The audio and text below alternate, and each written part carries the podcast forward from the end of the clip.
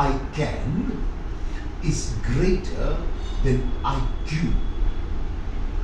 IQ has been defined as intelligence quotient. It is a measure of a person's reasoning ability.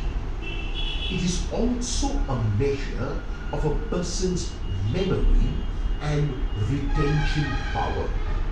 It measures how logical a person is and how a person uses logic to answer questions or solve problems. I can above is self-confidence or self-belief that one possesses. A person with a high IQ has within him or herself the ability to do great things.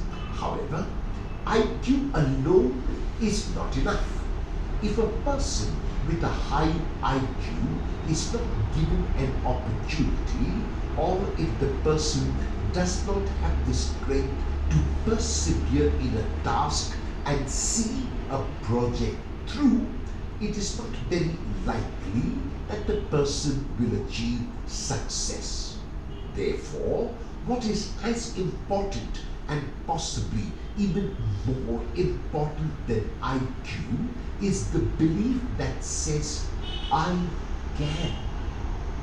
I can includes a number of elements and some of these are self-belief, the ability to persevere and a positive frame of mind.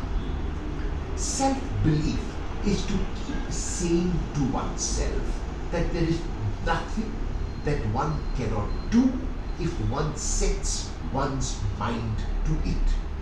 This goes together with perseverance, which means that even if one does not succeed after a number of attempts, one will not give up or give in, but will persist and persevere. A negative frame of mind will be a hindrance to progress of any kind.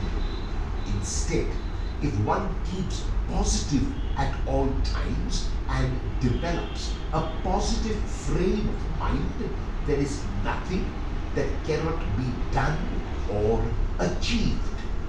If one does not have I can with IQ, there is the danger of stagnation. I can must go along with IQ.